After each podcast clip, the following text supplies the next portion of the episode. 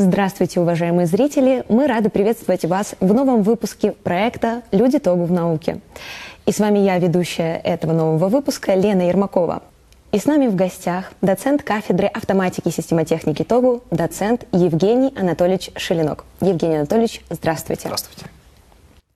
Евгений Анатольевич, э, цель нашего интервью – рассказать о вас э, прежде всего как об ученом, э, который вносит вклад по сей день в мир современной науки, а также рассказать о вас как о преподавателе и непосредственно как о человеке. В каждом блоке всего будет по несколько вопросов, и перед тем, как я буду их вам и, э, задавать, попрошу вас, наверное, все-таки охарактеризовать себя э, одним словом как ученого, как человека или как преподавателя.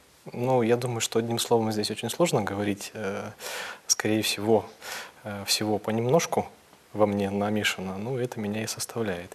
Больше, конечно, ученого, потому что род деятельности и смысл, и стиль жизни такой, что приходится, ну не приходится, а, а да что там, приходится этим заниматься. И а, это, естественно, основная моя составляющая, как а, человека из политена, из университета.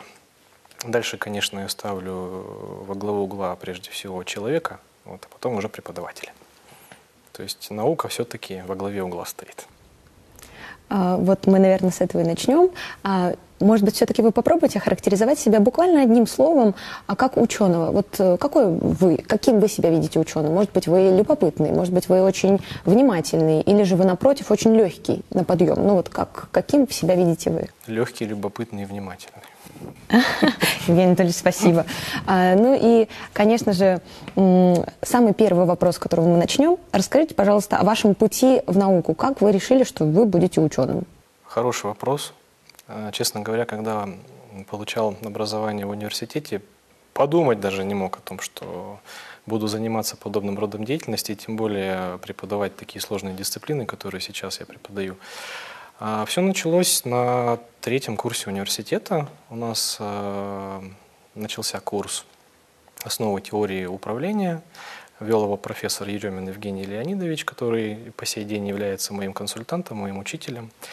Вот. И я на протяжении двух курсов э, с удовольствием приходил к нему на пары, понимал, насколько это все сложно, насколько это непонятно, а поскольку я любопытный, как я уже сказал, я пытался во все это вникнуть и разобраться. Ну и со временем э, пришла, э, пришло понимание того, что это то, чем бы я хотел попробовать позаниматься, это, возможно, тот путь, по которому мне следует пройти, чтобы как-то реализовать свой потенциал в карьере и в жизни, собственно. А дальше, после защиты диплома, от кафедры поступила рекомендация для того, чтобы я пошел в аспирантуру, и я решил этот шанс не упускать. Ну и, собственно говоря, с 2008 года я плотно занимаюсь научной деятельностью. Ну, как результат, две защищенных диссертации за спиной и, ну, надеюсь, что достойный научный результат. А скажите, вот в какой сфере интересов э, лежат ваши научные исследования? А сфера моих научных интересов – это прежде всего теория автоматического управления. Я занимаюсь фундаментальными вопросами разработки регуляторов для сложных динамических объектов в условиях неопределенности. А также э, немножко пересекаются интересы с областью информационных технологий в, область, э, в разрезе разработки программного обеспечения. А, немножко сюда же приплетаются аналитика больших данных э, и разработка корпоративных информационных систем. Ну, это все на самом деле очень плотные взаимосвязи находятся, и границу между ними поставить очень сложно. А в целом, наверное, все. Ну, в частности, я, конечно, еще дополнительно занимаюсь, там, как хобби скорее, э, изучаю базы данных, базы знаний, такие вот аспекты информационных технологий. Вот вы как ученый а, провели свое исследование, получили на это грант. Вот как в жизни ваш проект будет реализован? По-разному. А, возможно, это будут какие-то технические рекомендации для производства той или иной продукции. Возможно, это будет набор тестовых примеров, которые мы передадим на промышленное предприятие, и они будут использовать их с целью улучшения качества работы своих систем. Э, возможно, это будет какой-то отрицательный опыт, и мы скажем, что так делать нельзя, и нужно проводить дальнейшие изыскания. Более того, э, если мы выдвигаем какую-то гипотезу, э, а мы делаем это очень часто, практически каждый день, и каждый день их проверяем, гипотеза тоже может не всегда сработать. Разные пути применения результатов в зависимости от направленности их действия. Скажите, пожалуйста, вот э, мы знаем вас как э, человека, который выиграл грант. Расскажите, пожалуйста, о своих э, самых, наверное, больших достижениях в науке, которыми вы можете гордиться, ну и непосредственно про ваш выигранный грант. Ну, я начну с того, что, в принципе, все научные результаты, которые у меня на данный момент есть, у нас, да, есть, это результаты совместного а, труда авторского коллектива, который, в который я влился в том же самом 2008 году, когда начал заниматься научной деятельностью, и работаю вот уже на протяжении 14 лет, получается. А, все, что мы получили, в том числе все выигранные конкурсы, все выигранные гранты, это результат одного большого совместного усилия. Но если говорить по, тем, по, те, по тематике, то лично мои результаты, которые э, подкрепляются как патентами на изобретение, так и публикациями в научных изданиях, в том числе и зарубежных, э, они относятся к особому классу систем управления. Это периодические системы управления, которые, к сожалению, в нашей стране почему-то не имеют должного а, внимание со стороны российских именно исследователей, хотя за рубежом это целые такие научные школы, целые конференции, симпозиумы, все такое. Я решил, почему бы нет, и попробовал а, разработать э, какой-то универсальный комплексный подход к разработке данных систем, ну, что и легло в основу моей докторской. А, хорошо, вот к вам, предположим, приходит студент. Вот приходит он на пару, только поступил в университет, у вас уже за плечами докторские защищенные диссертации, уже проведенные исследования. Вот сидит перед вами студент, первый курс, только закончил школу. Как ему объяснить, в чем э, интерес, в чем прикол заниматься наукой? Ну, начать надо, наверное, с того, чтобы понять вообще, откуда студент пришел, да, что он вообще хочет, хочет ли он, в принципе, заниматься наукой. Но для этого, конечно, нужно рассказать э, хотя бы базовые какие-то вещи, э, которые относятся к теме моих научных исследований, погрузить его в, тем, в тематику, посмотреть на реакцию. Вот. Ну, конечно, это надо делать не сухим научным языком ни в коем случае, то есть не грузить его там сложными терминами, формулировками. Вот я, возможно, сейчас даже тоже частично перегружаю наш диалог, но такой уж я человек, не могу по-другому уже разговаривать. Э, нужно в какой-то такой полунеформальной манере все-таки попытаться выяснить э, предрасположенность человека, вообще в принципе к исследованиям, есть ли у него интерес к занятию наукой, объяснить на буквально простых, на пальцах, на примерах, да, что означает, ну, куда результаты, полученные в рамках научных исследований, можно применить. Вот. Ну, условно можно сказать, э, чем я занимаюсь, да, вот на таком, на бытовом уровне. Вот есть, допустим, там электрическая печка – я хочу сделать какое-то устройство, которое позволит э, нагреть эту печку до определенной температуры с определенным качеством, то есть сжечь определенное количество энергии, ну или тока, да, грубо говоря. А затем я хочу ее студить с определенным качеством, то есть сколько времени у меня на это уйдет. Я хочу побыстрее, например, хочу помедленнее и так далее. Вот. Если говорить более таким детальным языком, то, конечно, стоит назвать э, область применения результатов такие, как роботы-манипуляторы, которые применяются на сборочных э, производствах на конвейерах. Это токарные фрезерные станки с числовым программным управлением, которые тоже сейчас повсеместно используются.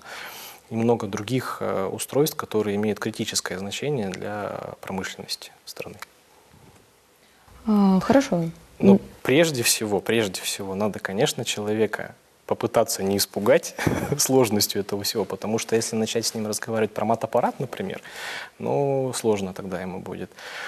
А, в целом, я считаю, что а, затянуть именно человека, да, чтобы у него появился интерес к каким-то научным исследованиям, нужно, конечно, через а, какие-то проектные работы, через участие его хотя бы частичное, маленькое какое-нибудь в жизни лаборатории, которая занимается научными исследованиями, и постепенное погружение в тематику.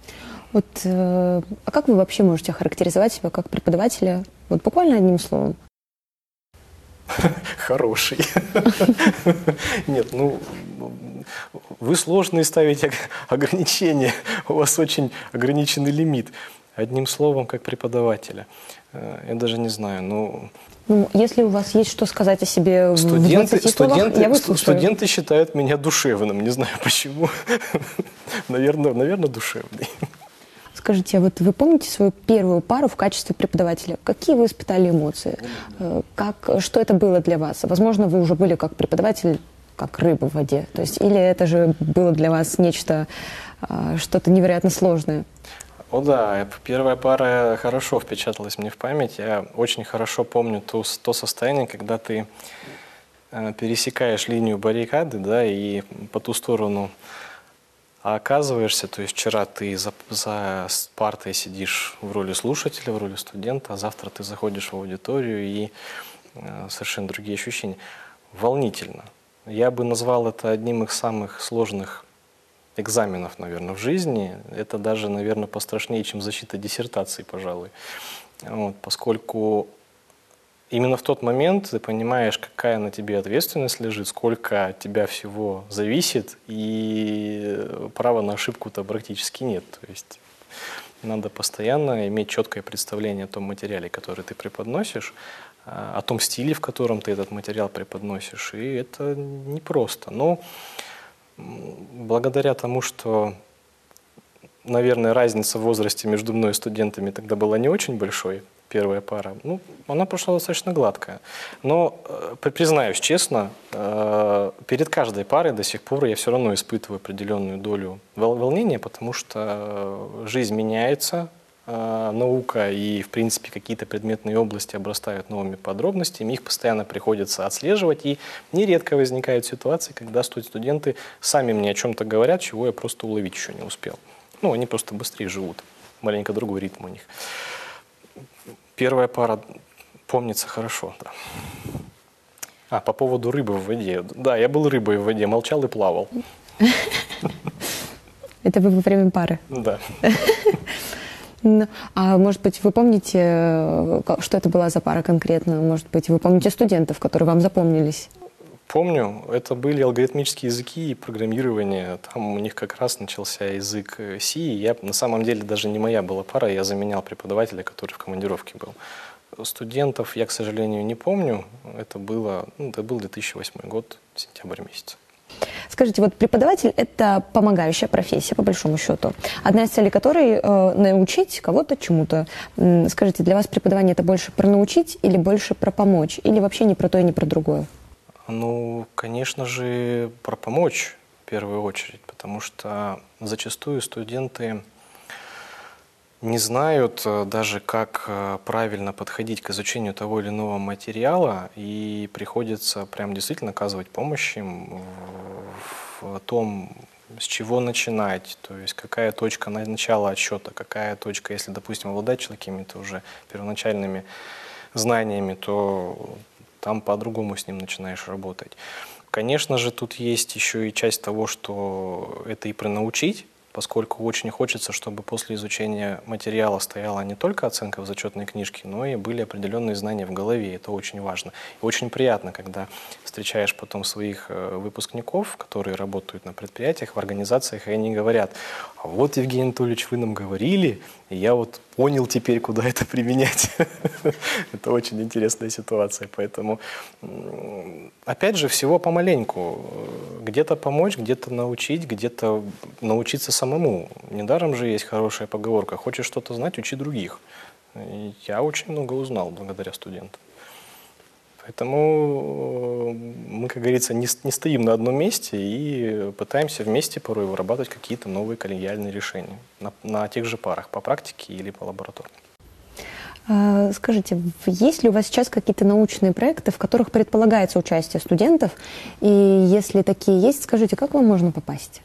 Да, проект сейчас такой есть. Точнее, есть заявка на этот проект. Это проект Российского научного фонда который связан с развитием, опять же, моей тематики, которая, которой я занимаюсь.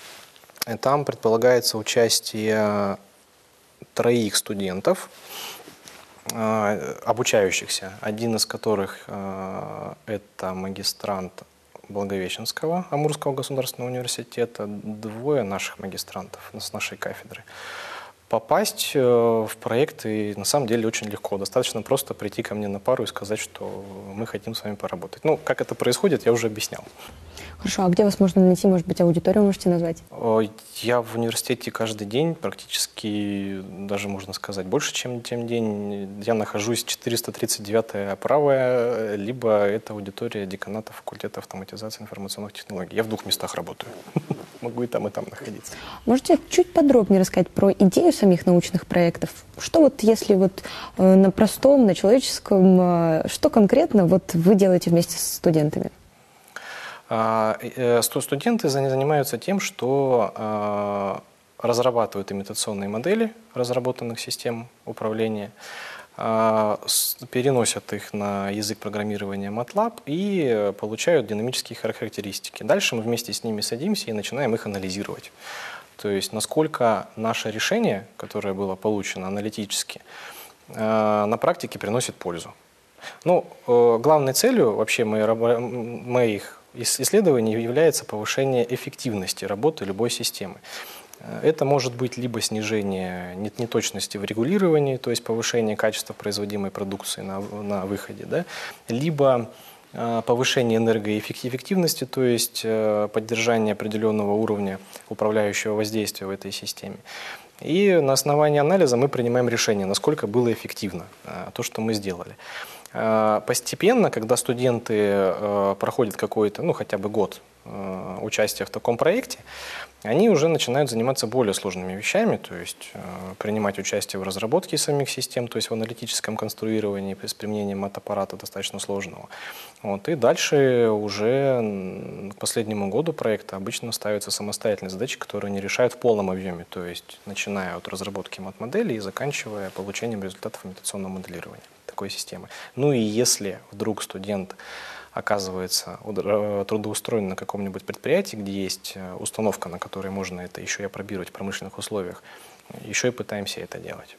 Как ребята, вот как в практическом плане, в практической жизни, вот здесь и сейчас, ребята, обучаясь на кафедре автоматики и системотехники, могут, э, как сказать, продемонстрировать знания вот в жизни, здесь и сейчас? А, любой студент кафедры автоматики и системотехники прекрасно себя чувствует в жизни, поскольку он хорошо разбирается в информационных технологиях, он понимает, что такое компьютер, с какой стороны к нему подходить как правильно э, решить любую проблему абсолютно, которая возникает при работе какой-нибудь информационной системы, не прибегая к помощи сторонних спе специалистов. И, кстати, именно поэтому с трудоустройством у них никогда проблем нет.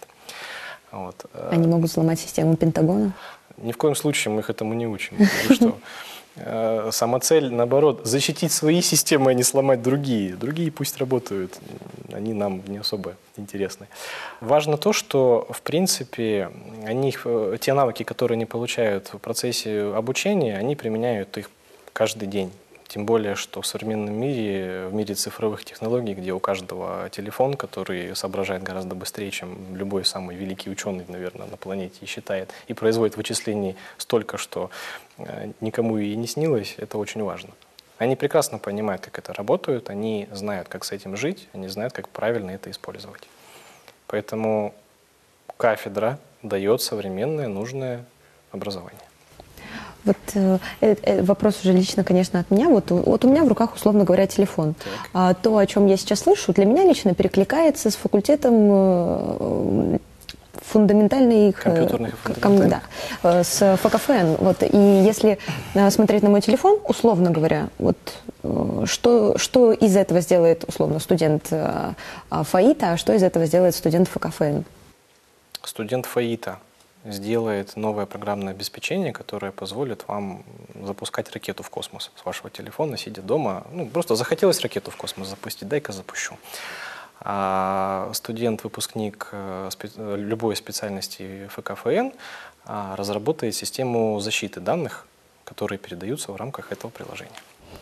То есть, а если условно не ракету запустить, а вот э, пылесос в соседней комнате, это тоже? Да, это тоже к нам. Это, это, это, это к ФАИТу. Если вдруг стандартное предложение перестало работать, давайте мы напишем свое. А, мы разобрались с тем, а, какой вы преподаватель. А, мы знаем точно, что преподаватель должен быть объективным и своим студентам ставить оценки ровно по тем знаниям, которые у него есть. Но как человеку, вот если ставить два, то жалко. Это мои самые нелюбимые оценки, пятерки и двойки на самом деле. Знаете почему? Потому что за них объяснять ничего не надо. Ну, пришел человек, все знает, что тут спрашивать. Поставил пятерку, человек ушел довольный. Если пришел человек, ничего не знает, поставил двойку и отправил домой. Я предпочитаю называть это не двойками, а пересдачами. Ничего страшного в том, что человек э, ну, не освоил материал в силу каких-то объективных или субъективных причин. Вот. И пошел домой, изучил заново, пришел, снова сдал. Честно признаюсь, я двоек поставил в своей жизни по пальцам пересчитать. Настолько хорошие крайне, студенты. Крайне редко я ставлю прям отрицательные такие оценки для того, чтобы человека прям заново перезагрузить. Бывали случаи, когда это необходимо прям было. Ну, прям видно было, что человек все никак. Э, возвращаемся к вопросу про помочь. Когда человек сидит на экзамене, лично я считаю, цель преподавателя не попытаться там сделать так, чтобы он прям утонул, а наоборот сделать так, чтобы он всплыл на поверхности и показать ему, что не все так плохо. С помощью наводящих вопросов, с помощью каких-то примерных ситуаций любого студента можно дотянуть до хотя бы тройки. Не должно быть такого, что студент пришел, безапелляционно получил двойку и прошел домой. Жалко, да, ставить двойку, но порой необходимо. А теперь блиц-опрос.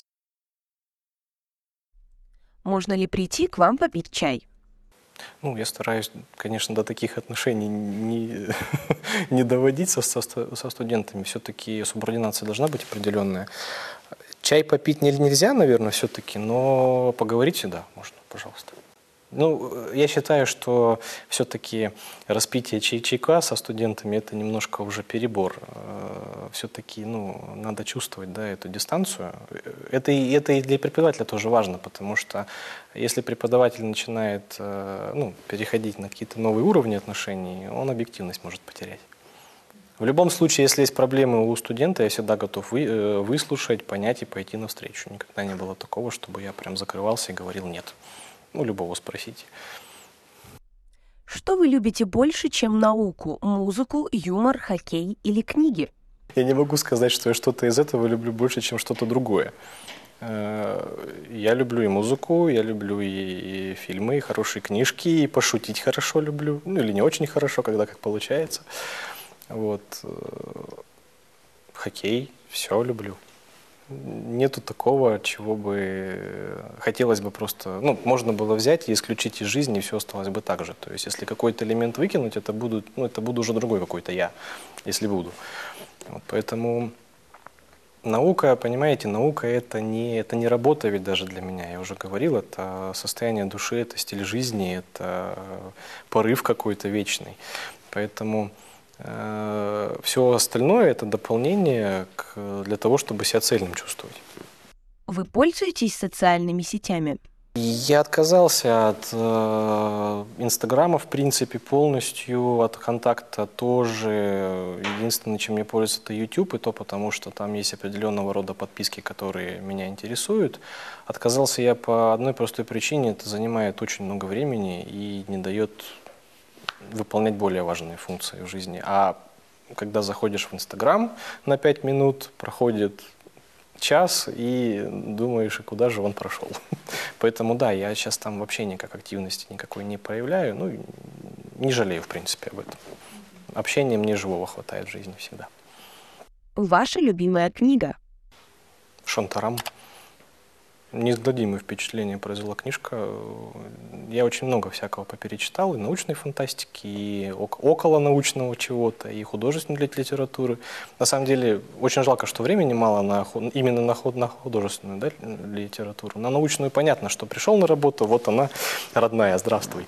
А, а про художественную, да, это Шантарам, поскольку я не знаю, чем вызвана такая бурная моя реакция. Я не встречал ни одного человека, который прочитал бы эту книгу и остался бы э, равнодушным.